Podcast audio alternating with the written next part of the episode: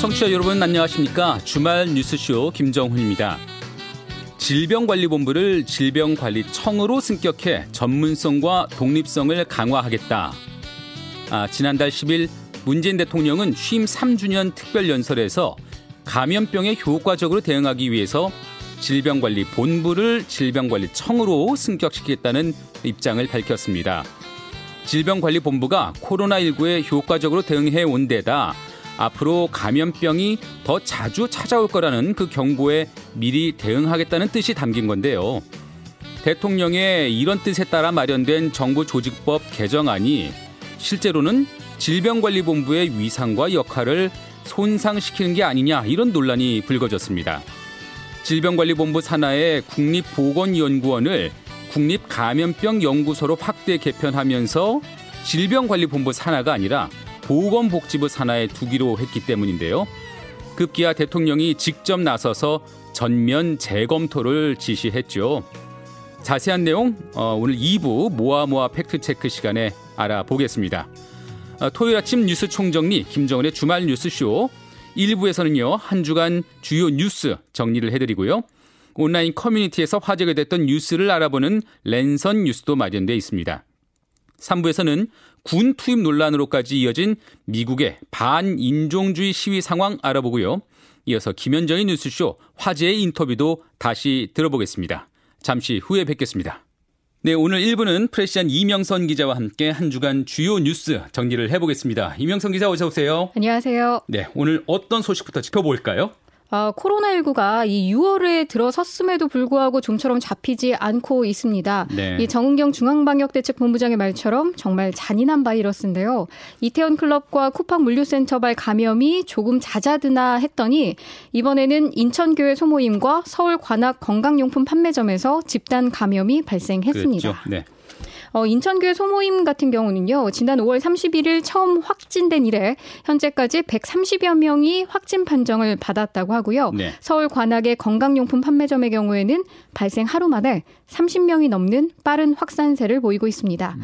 어, 좀 주목할 점은 이 확진자 상당수가 오십, 육십대 이상의 고령층이라는 점인데요. 더 치명적일 수가 있잖아요. 네. 어, 현재까지 이 치명률을 보면 오십대, 육십대는 일, 이 퍼센트 정도 선에 멈추는데 칠십대로 올라가면 십 퍼센트대로 껑충 올라가고요. 팔십대 이상은 이십 퍼센트대 후반대를 기록하고 있습니다. 네. 또 어제부터 이 오백 원짜리 비말 차단용 마스크, 일명 덴탈 마스크로 불리우는 비말 차단용 마스크 온라인 판매가 시작됐습니다. 네. 어, 접속 폭주로 사이트가 마비되기도 했는데 저도 해보려고 하니까 안 되더라고요. 아, 시도를 해보셨어요? 네. 저는 시도를 엄두조차 못 냈는데 음. 일단 기존 입체형과는 다르게 평면형이고요. 숨쉬기에 편하면서도 침방울을 막을 수 있다는 장점이 있습니다. 음. 어, 이번 주말에 일부 대형마트를 중심으로 삼백 원대 일회용 마스크가 풀린다고 하는데요. 감염 위험률을 낮추려면 비말 차단의 영어 약자라고 하는 에이디가 붙은 케이에프에이디라고 쓰인 걸 구입하셔야 합니다. 케이에프에이디, 예, 네. 그게 붙은 마스크, 예, 확인해 보시기 바라고요. 어, 코로나십구 방역을 위한 여러 장비들이 있었는데 네. 워크스루라는 말이 있어요. 어, 워크스루라고 하면 이 드라이브스루하고는 조금 다른 방식의 검사 장비인데요.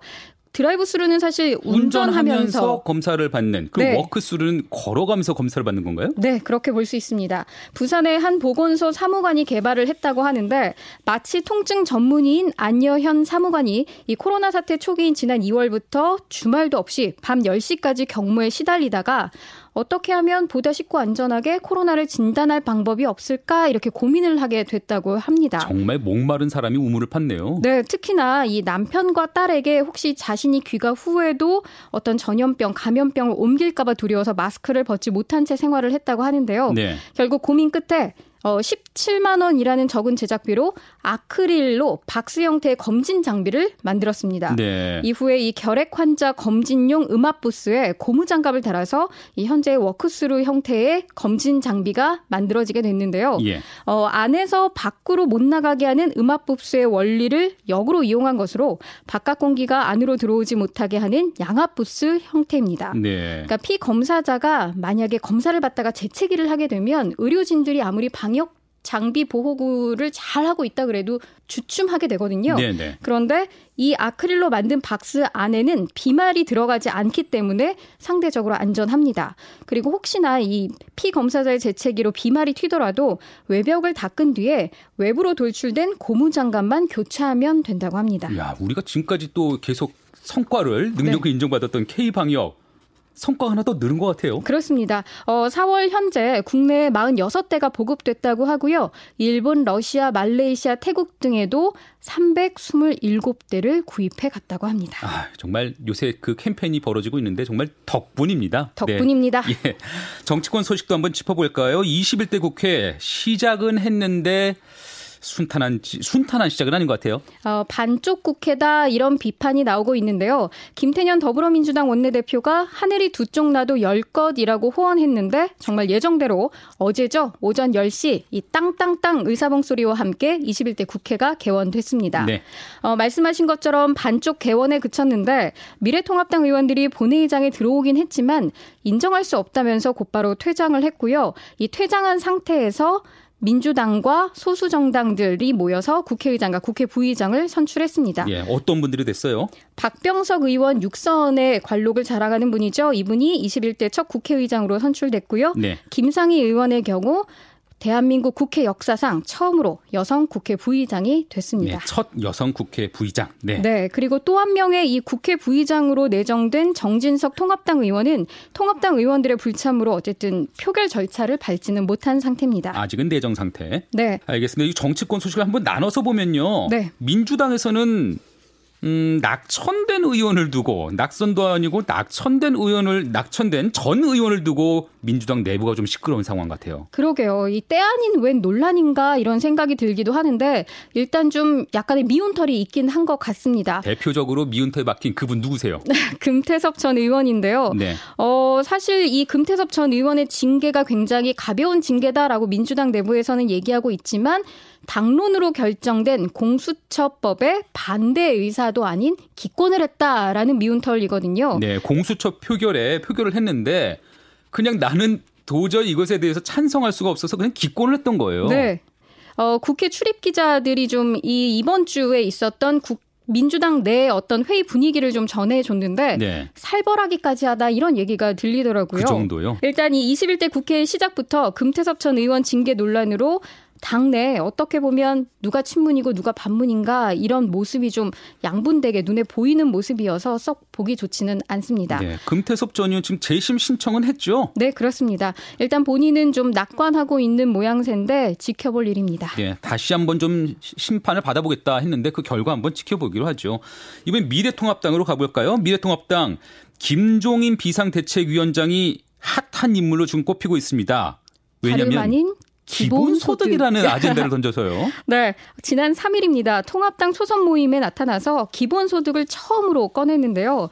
배고픈 사람이 빵집을 지나다 김이 나는 빵을 먹고 싶은데 돈이 없어 먹을 수가 없다면 그 사람에게 무슨 자유가 있겠느냐라면서 기본소득 도입 입장을 사실상 공식화했습니다. 네. 특히나 이 포스트 코로나 시대의 하나의 화두라고 할 수 있는 불평등 해소를 하기 위한 방편으로 기본소득이라는 카드를 꺼내든 건데요. 이 비대위원장 내정자 신분일 때부터 놀라지 말라 이렇게 얘기를 하더니 결국 정치, 사회, 경제 할 것 없이 이번 한 주 모든 시선을 싹쓸이 했습니다. 놀라운 행보입니다. 네. 네. 그러나 이 기본소득 입슈가 급부상한 반면에 과연 전국민 기본소득에 대한 재원 마련은 어떻게 할 것인가라는 후속 논의로 설왕설래가 있습니다. 네. 뭐 증세를 해야 된다라는 얘기도 있고요. 그러나 이 김종인 비대위원장의 경우 코로나로 인한 적자 재정 상황에서 기본소득을 당장 할 수 있다는 것은 환상에 불과하다면서 일단은 속도를 조절하는 모습을 보이고 있습니다. 어, 복지체계를 기본소득으로 통합하자라는 주장도 있는데요. 노령기초연금, 뭐 청년층 취업준비 같은 현재 진행되고 있는 복지체계 방안을 이 기본소득과 합치자는 얘기입니다. 그러나 이런 경우는 복지구조 자체를 제대로 인식하지 못하는 사람이 하는 이야기다라고 비판하기도 했습니다. 얘기를 듣고 보면 하자는 건지 말자는 건지 좀 오락가락하게 느껴지기도 해요. 뭐 일단 어떤 아젠다 그리고 정치권에서 이런 논의가 필요하다라고 문제 제기를 한 건 굉장히 괄목할 만한 일이라고 보여져서 과연 네. 정치권이 이 기본소득이라는 단어를 어떤 식으로 소화하고 현실화할 것인지 사실상 국민된 입장에서 가장 주의 깊게 지켜봐야 할 점인 것 같습니다. 아젠다는 확실하게 띄워봤습니다. 그렇습니다. 예.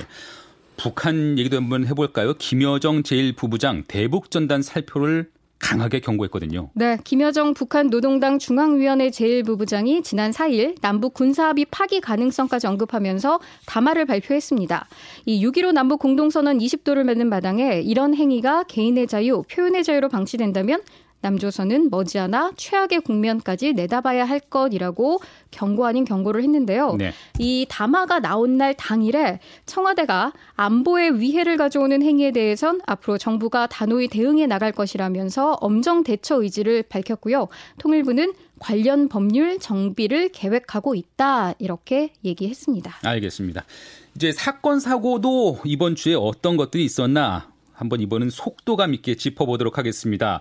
일곱 시간 동안 여행 가방에 갇혀있던 아홉 살 아이 숨지는 사건이 있었어요. 네, A군이 의식불명 상태에서 병원으로 옮겨졌지만 결국 사망했는데요. 구출 사흘 만에 벌어진 일입니다. 어, 경찰은 의붓어머니 B씨를 아동학대치상에서 아동학대치사로 혐의를 바꿨습니다. 네. 어, 이 의붓어머니 B씨의 경우 체벌 의미로 여행용 가방에 아홉 살 아이를 들어가게 했다라는 건데요. 당초에 오십 센티미터 정도의 큰 여행 가방에서 사십사 센티미터 정도의 작은 가방으로 옮겨서 거듭 가둔 것으로 알려지면서 그야말로 공분이 일고 있습니다. 그게 체벌입니까? 본인이 그렇게 하면은 본인이 그렇게 당하면 체벌이라고 느낄까요? 참 답답합니다. 어제는 부장검사가 성추행 현행범으로 체포된 일도 있었어요. 네, 부산지검 부장검사 A씨가 술에 취해 비틀거리면서 한 여성의 뒤를 쫓아 횡단보도에서 앞으로 이렇게 두 손을 쭉 뻗은 다음에 여성의 어깨를 건드리는 등 추행한 혐의입니다. 이 같은 추행 장면은 씨씨티비에 생생히 포착됐습니다. 네, 그런가 하면은 서울역에서는 남성이 일면식도 없는 여성을 폭행하고 달아난 일이 있었는데. 네, 오월 말 그것도 평일 한낮에 발생한 묻지마 폭행인데요. 이 일방적으로 폭행을 당한 여성의 경우 눈가가 찢어지고 광대뼈가 골절된 상태입니다. 네네. 그런데 문제는 경찰이 이 서울역 주변에 씨씨티비라는 결정적 단서가 있었음에도 피해 여성이 에스엔에스를 통해 불만을 토로하고 난 이후에나 어떤 본격 수사에 나선 모양새가 됐습니다. 그리고 이 용의자를 긴급 체포하는 과정에서 위법했다는 이유로 구속영장이 기각되면서 다시금 논란이 일고 있습니다. 그렇더라고요. 아, 이 용의자 같은 경우는 욱해서 생긴 순간적 실수다라며 사죄한다고 말을 했는데 경찰 조사에 따르면 지난 이월에도 건널목에서 신호를 기다리던 여성에게 욕설을 퍼붓고 침을 뱉고 또 이웃을 폭행했다 이런 의혹도 제기된 상태입니다. 케이비에스는 몰카, 불법 촬영물로 시끄러웠죠? 네. 오월 말에 케이비에스 소속 피디가 여자 화장실 선반에 설치된 이 보조 배터리 형태의 몰래카메라를 발견하고 경찰에 신고하면서 이 같은 일이 발각된 건데요. 알고 보니까 케이비에스 공채 개그맨이 설치한 것으로 밝혀졌습니다. 그런데 이 개그맨 A씨는 자신이 설치한 몰카에 잘 설치됐나 확인하는 차원에서 자신의 얼굴을 드러냈고요. 그 결과 꼬리가 잡혔습니다. 공교롭긴 한데 엠비씨에서는 박사방에 가입한 기자 때문에 좀 곤혹스러운 것 같아요. 네, 엠비씨가 외부 전문가를 포함해 꾸린 자체 진상조사위원회 조사 결과가 나왔는데요. 취재 목적이라는 기자의 진술을 입증할 만한 증거를 확인할 수 없다고 밝혔습니다. 그러니까 칠십만 원이라는 돈을 직접 송금하고 회원으로 활동한 점 등을 들어서 해당 기자의 진술을 신뢰하기 어렵다고 결론을 내린 것으로 알려졌습니다. 이재용 삼성전자 부회장 아, 검찰 수사심의위원회 신청에 검찰이 구속영장으로 응수한 상황 이것도 짚어주시죠. 네, 이재용 부회장이 자신이 받고 있는 삼성 합병 승계 의혹 사건을 검찰보다는 외부 전문가에게 판단을 맡기겠다 이런 식으로 승부수를 띄운 거거든요. 네. 그러자 검찰이 이틀 만에 구속영장을 청구하면서 맞대응한 겁니다. 음. 이에 이 부회장 측이 요구한 검찰 수사심의위원회 일정은 사실상 중단됐습니다. 관련해서 이 노코뉴스 단독 취재를 좀 보니까요. 미래전략실 임원들이 검찰에서 승계 작업 일부를 보고했다라고 진술한 것이 이 부회장에 대한 구속영장 청구의 결정적인 카드가 됐다고 합니다. 네네. 이를 근거로 검찰이 이재용 부회장을 두 차례 소환해 사실 여부를 추궁했다고 하고요. 그때 이 부회장은 긍정도 부정도 아닌 애매한 답변을 한 것으로 전해졌습니다. 알겠습니다. 이명선 기자가 꼽은 이번 주의 인물 누굽니까? 사실 관련 기사를 보고 네가 왜 거기서 나와 이런 노래가 생각날 정도로 네. 정말 무등금이었는데요. 네. 최순실 그러니까 개명 이름은 최소원 씨죠. 네. 이분이 옥중 회고록 나는 누구인가를 다음 주 월요일에 출간한다고 합니다. 나는 누구인가? 네. 국민들 모두 다 아는 거 아닌가요?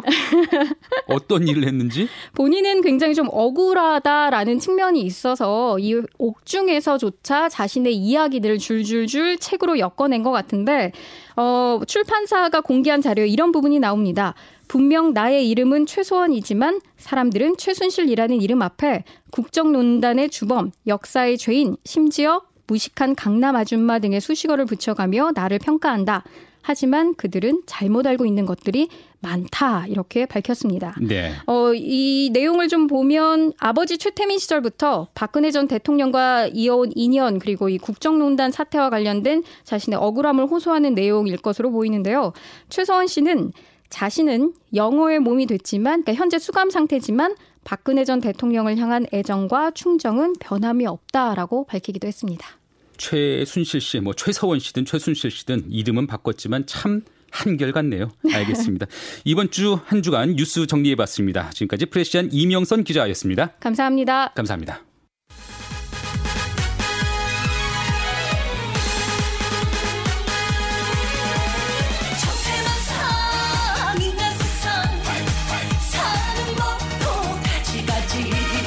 각종 온라인 커뮤니티에서 화제가 되고 있는 소식들 들여다보는 랜선 뉴스 손명혜 피디와 함께합니다. 안녕하세요. 안녕하세요. 오늘의 첫 번째 랜선 뉴스는요.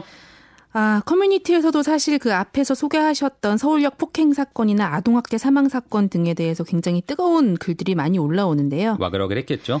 네, 앞에서 이제 다뤘으니 이 시간에 좀 다른 소식을 준비했습니다. 김정훈 기자 랜덤 채팅 앱이 뭔지 아십니까? 정확히는 모르지만 랜덤, 뭐 무작위일 거고요. 채팅, 뭐 대화를 한다는 거니까 무작위로 누군가와 대화를 할 수 있게 하는 그런 앱 아닌가요? 그렇죠. 스마트폰 앱스토어 같은 것들을 보면 랜덤 채팅이라고 검색을 했을 때 여러 가지 앱들이 나옵니다. 네. 무려 삼사백 개나 된다고 아, 해요. 그래요? 네, 접속자 중에 아무나 무작위로 연결해서 대화를 할 수 있게 해주고요. 또 프로필을 보고 사진을 보고 마음에 들면 말을 걸고 음성 대화나 영상 대화도 가능한데요. 음, 저 빼고는 다 해보셨나 보네요. 이렇게 많은 거 보면. 이렇게 어쨌든 즉석 만남을 위한 앱 이렇게 봐야 되나요? 뭐 그런 용도로 많이 쓰이고 있습니다. 이제 대부분 익명성을 전제하고 있다 보니 음란물 유포나 음. 청소년 성매매 알선의 창구가 되어서 사회적 네네. 문제가 되기도 했죠. 그러기도 하겠네요. 네. 네. 근데 최근에 이 앱을 이용한 성폭행 사건에 대해서 당황스러운 판결이 나와서 온라인이 아주 시끄럽습니다. 판결이 나오게 되는데 그것도 당황스럽다? 네. 어떤 판결이요? 작년에 한 이십 대 남성 이 씨가 랜덤 채팅 앱을 사용해서 자신의 프로필을 올렸는데 거짓으로 올렸어요. 네. 서른다섯 살 여성이다. 음, 본인은 원래는 이십 대 남성인데 네. 서른다섯 세 여성으로 속인 거네요. 그러니까 그것만 보면은 당연히 그냥 삼십 대 여성으로 알 수밖에 없는. 네, 이 앱에서 실명 확인을 하지 않기 때문에 가능한 일인데요. 네. 그리고 방송에서 옮기기 참 지저분한 표현인데 이렇게 올립니다. 강간당하고 싶은데 만나서 상황극할 남자를 찾는다. 아휴, 뭔 얘기입니까? 그런데 이 프로필을 본 다른 남성 오 씨가 실제로 말을 건 겁니다. 이걸 진짜인지 알고? 그런가 봐요. 그래서 이 씨는 계속 본인이 서른다섯 살 여성인 척 연기를 한 거죠. 네. 여기 우리 집이니까 찾아와라 라면서 예. 실제 자신의 집 주변의 어느 원룸 주소를 오 씨에게 알려줍니다. 어. 그리고 그 원룸의 공동 현관 비밀번호를 알고 있었나 봐요 이미. 네. 그 오 씨에게 전달을 했죠. 오 씨가 그 주소를 찾아갔더니 진짜 그 원룸에 혼자 살던 여성이 있었던 겁니다. 아, 이어지는 얘기가 끔찍하게 지금 짐작이 되는데요 지금. 근데 그 여성이 마침 그 시간에 지인이 오기로 했었대요. 그래서 예. 문을 의심 없이 열어줬고 오 씨는 채팅 앱에서 만난 여성이구나라고 생각을 해서 실제 성폭행 사건이 벌어집니다. 아니 이게 뭔 얘기인가요? 예. 말도 안 되죠. 근데 더 끔찍한 건 경찰 조사에 따르면 이 성폭행을 교사한 이 씨 있지 않습니까? 연기를 한 이 씨. 그 이 씨가 그 시간에 그곳에 찾아가서 그 장면을 훔쳐보기까지 했다고 합니다. 아우, 저 듣기만 해도 좀 소름이 끼치는데. 아, 죄송합니다. 네, 아, 예. 아, 정말 끔찍한데요. 근데 뭐 어쨌든 이런 사건이 있었던 건 사실이고 이거에 대해서 판결이 당황스러웠어요? 애초 검찰의 구형은 성폭행을 교사한 이 씨에게는 징역 십오 년, 네. 또 이 씨의 지시를 따른 오 씨에겐 칠 년이었습니다. 네, 네. 그런데 지난 사 일 재판부의 판결이 나왔는데요. 그 교사한 이 씨에게는 시킨, 지, 네. 네, 징역 십삼 년과 아동 청소년 관련 기관 및 장애인 복지시설에 대한 십 년간의 취업 제한 등등을 선고를 했는데 네.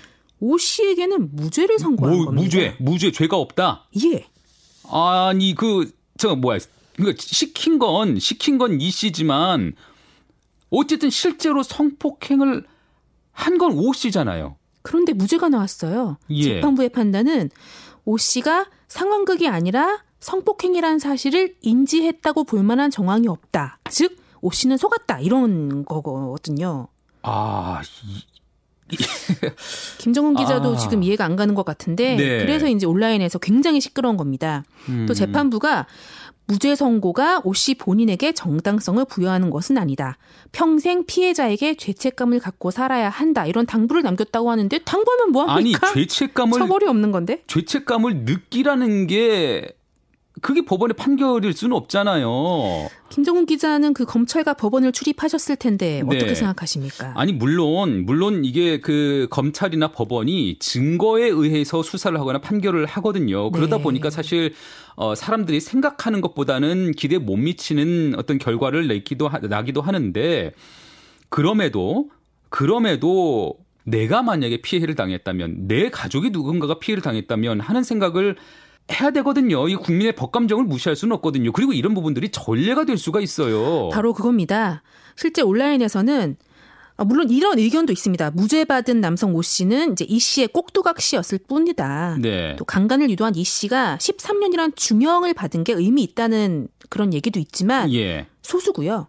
속았든 아니든 결과적으로 성폭행을 한 건 오 씨인데 무죄라고? 이런 법이 어딨냐.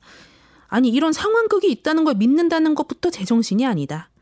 그럼 앞으로 속아서 성폭행했다 이렇게 우기면 처벌 안 받는 거 아니냐? 제가 우려하는 게 그런 지점들이에요. 별나라 판결이다. 이런 얘기들이 많습니다. 아니 그러니까 죄에 대해서 벌이 좀 덜해질 수는 있지만 무죄가 나오다니요. 이게 무죄가 나오는 걸 이해가 좀 안 되는데 어쨌든 이게 일 심이 그렇다는 거죠. 네. 항소심에서는 어떤 판결이 달라질 수가 있고 또 이와는 별도로 민사소송도 가능할 것 같고요.